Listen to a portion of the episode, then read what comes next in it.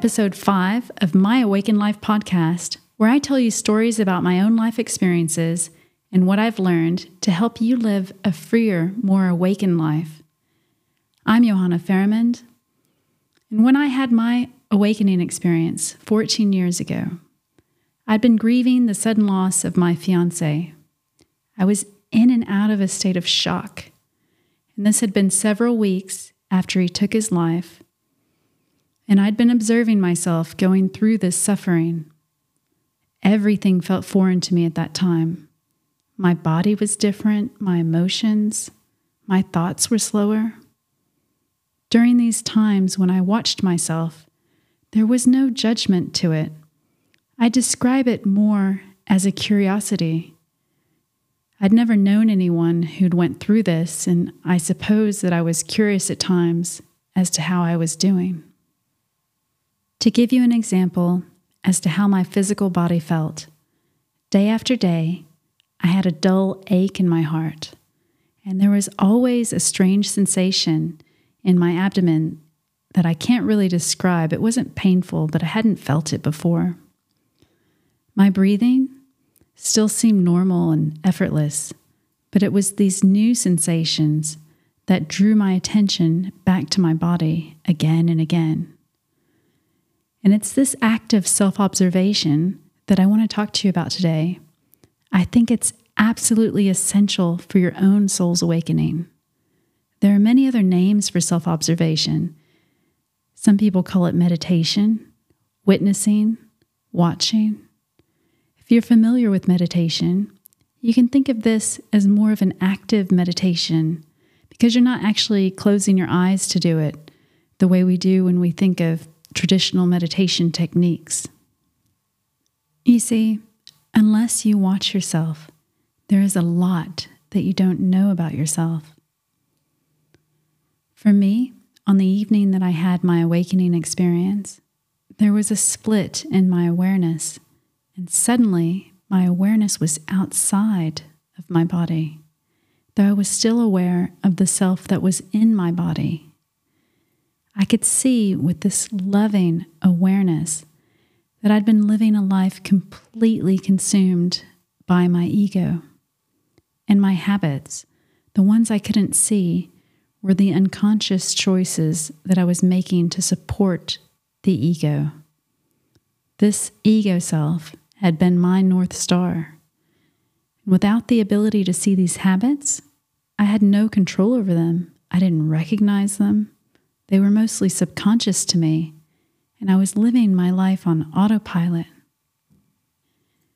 You see, unless you watch yourself, there's a lot that you don't know about yourself. For me, on the evening that I had my awakening experience, there was a split in my awareness, and suddenly it was outside of my body, though I was still aware of the self that was in my body at the same time. I could see clearly with this loving awareness that I'd been living a life completely consumed by my ego. And because of this, I'd been living it on autopilot, unconscious that every move I made was for this ego self. As a person who was asleep, I had the capacity to do great harm to myself and others. I had identified with my mind, body, and emotions completely.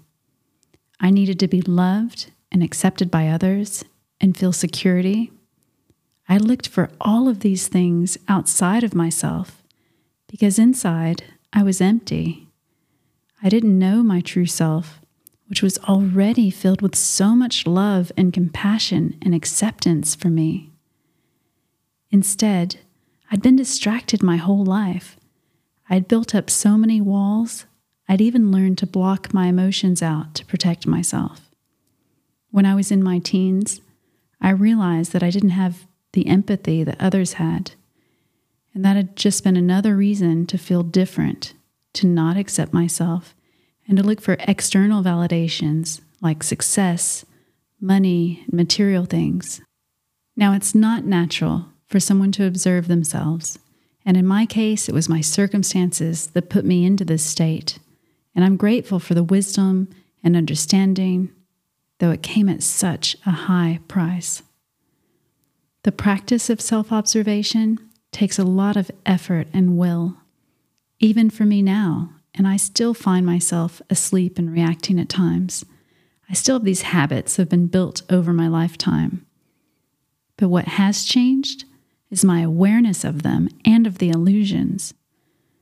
At times, I can see patterns in these habits and examine them objectively and choose not to identify with them. When I'm more conscious of my intellectual, emotional, or physical habits, then I can prepare myself for them and change the behavior, emotion, or thought. But without this awareness, I'm not free. I'm not expressing what my soul wants. I'm not fulfilled. I'm predictable and reactive, just like a machine. Earlier, I mentioned that I thought this practice of self observation was fundamental to your own soul's awakening. And I believe that with all my heart, but don't take my word for it. Try this for yourself. I can share knowledge with you, but no one can share their own understanding with another person. Everything must be verified through your own personal experience. In the next episode, I'll talk more about how you can start practicing self observation and begin a journey to know yourself. Until then, stay well and consider subscribing to my Awaken Life podcast.